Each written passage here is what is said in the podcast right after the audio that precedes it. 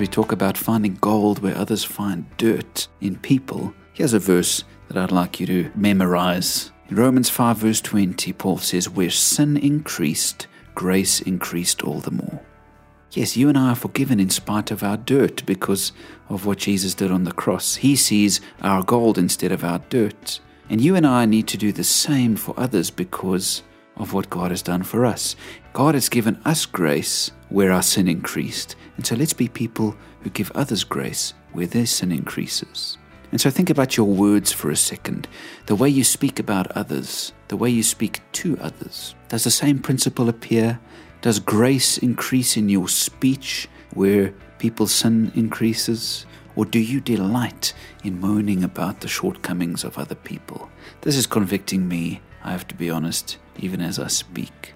Now, in John chapter 8, there's a famous story of the woman who was caught in adultery being dragged into the street to be stoned to death. Her sin increased, and the people's grace was non existent. They just saw the dirt until Jesus stepped onto the scene, and though her sin was great, the grace of Jesus increased. He saw past the dirt. He saw a child of God, stained, sure, but filled with gold. And so he uttered those famous words Let the one who is without sin cast the first stone. Now, does this mean we don't stand against sin when it is destroying people and situations? Of course not. Does it mean sin doesn't matter? No.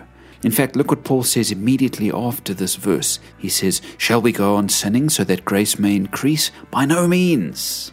But even so, friends, be a gold finder. Don't be a dirt finder. Don't go out of your way to find people's dirt, but go out of your way to treasure people and see their gold, because that's what Jesus has done to you and to me.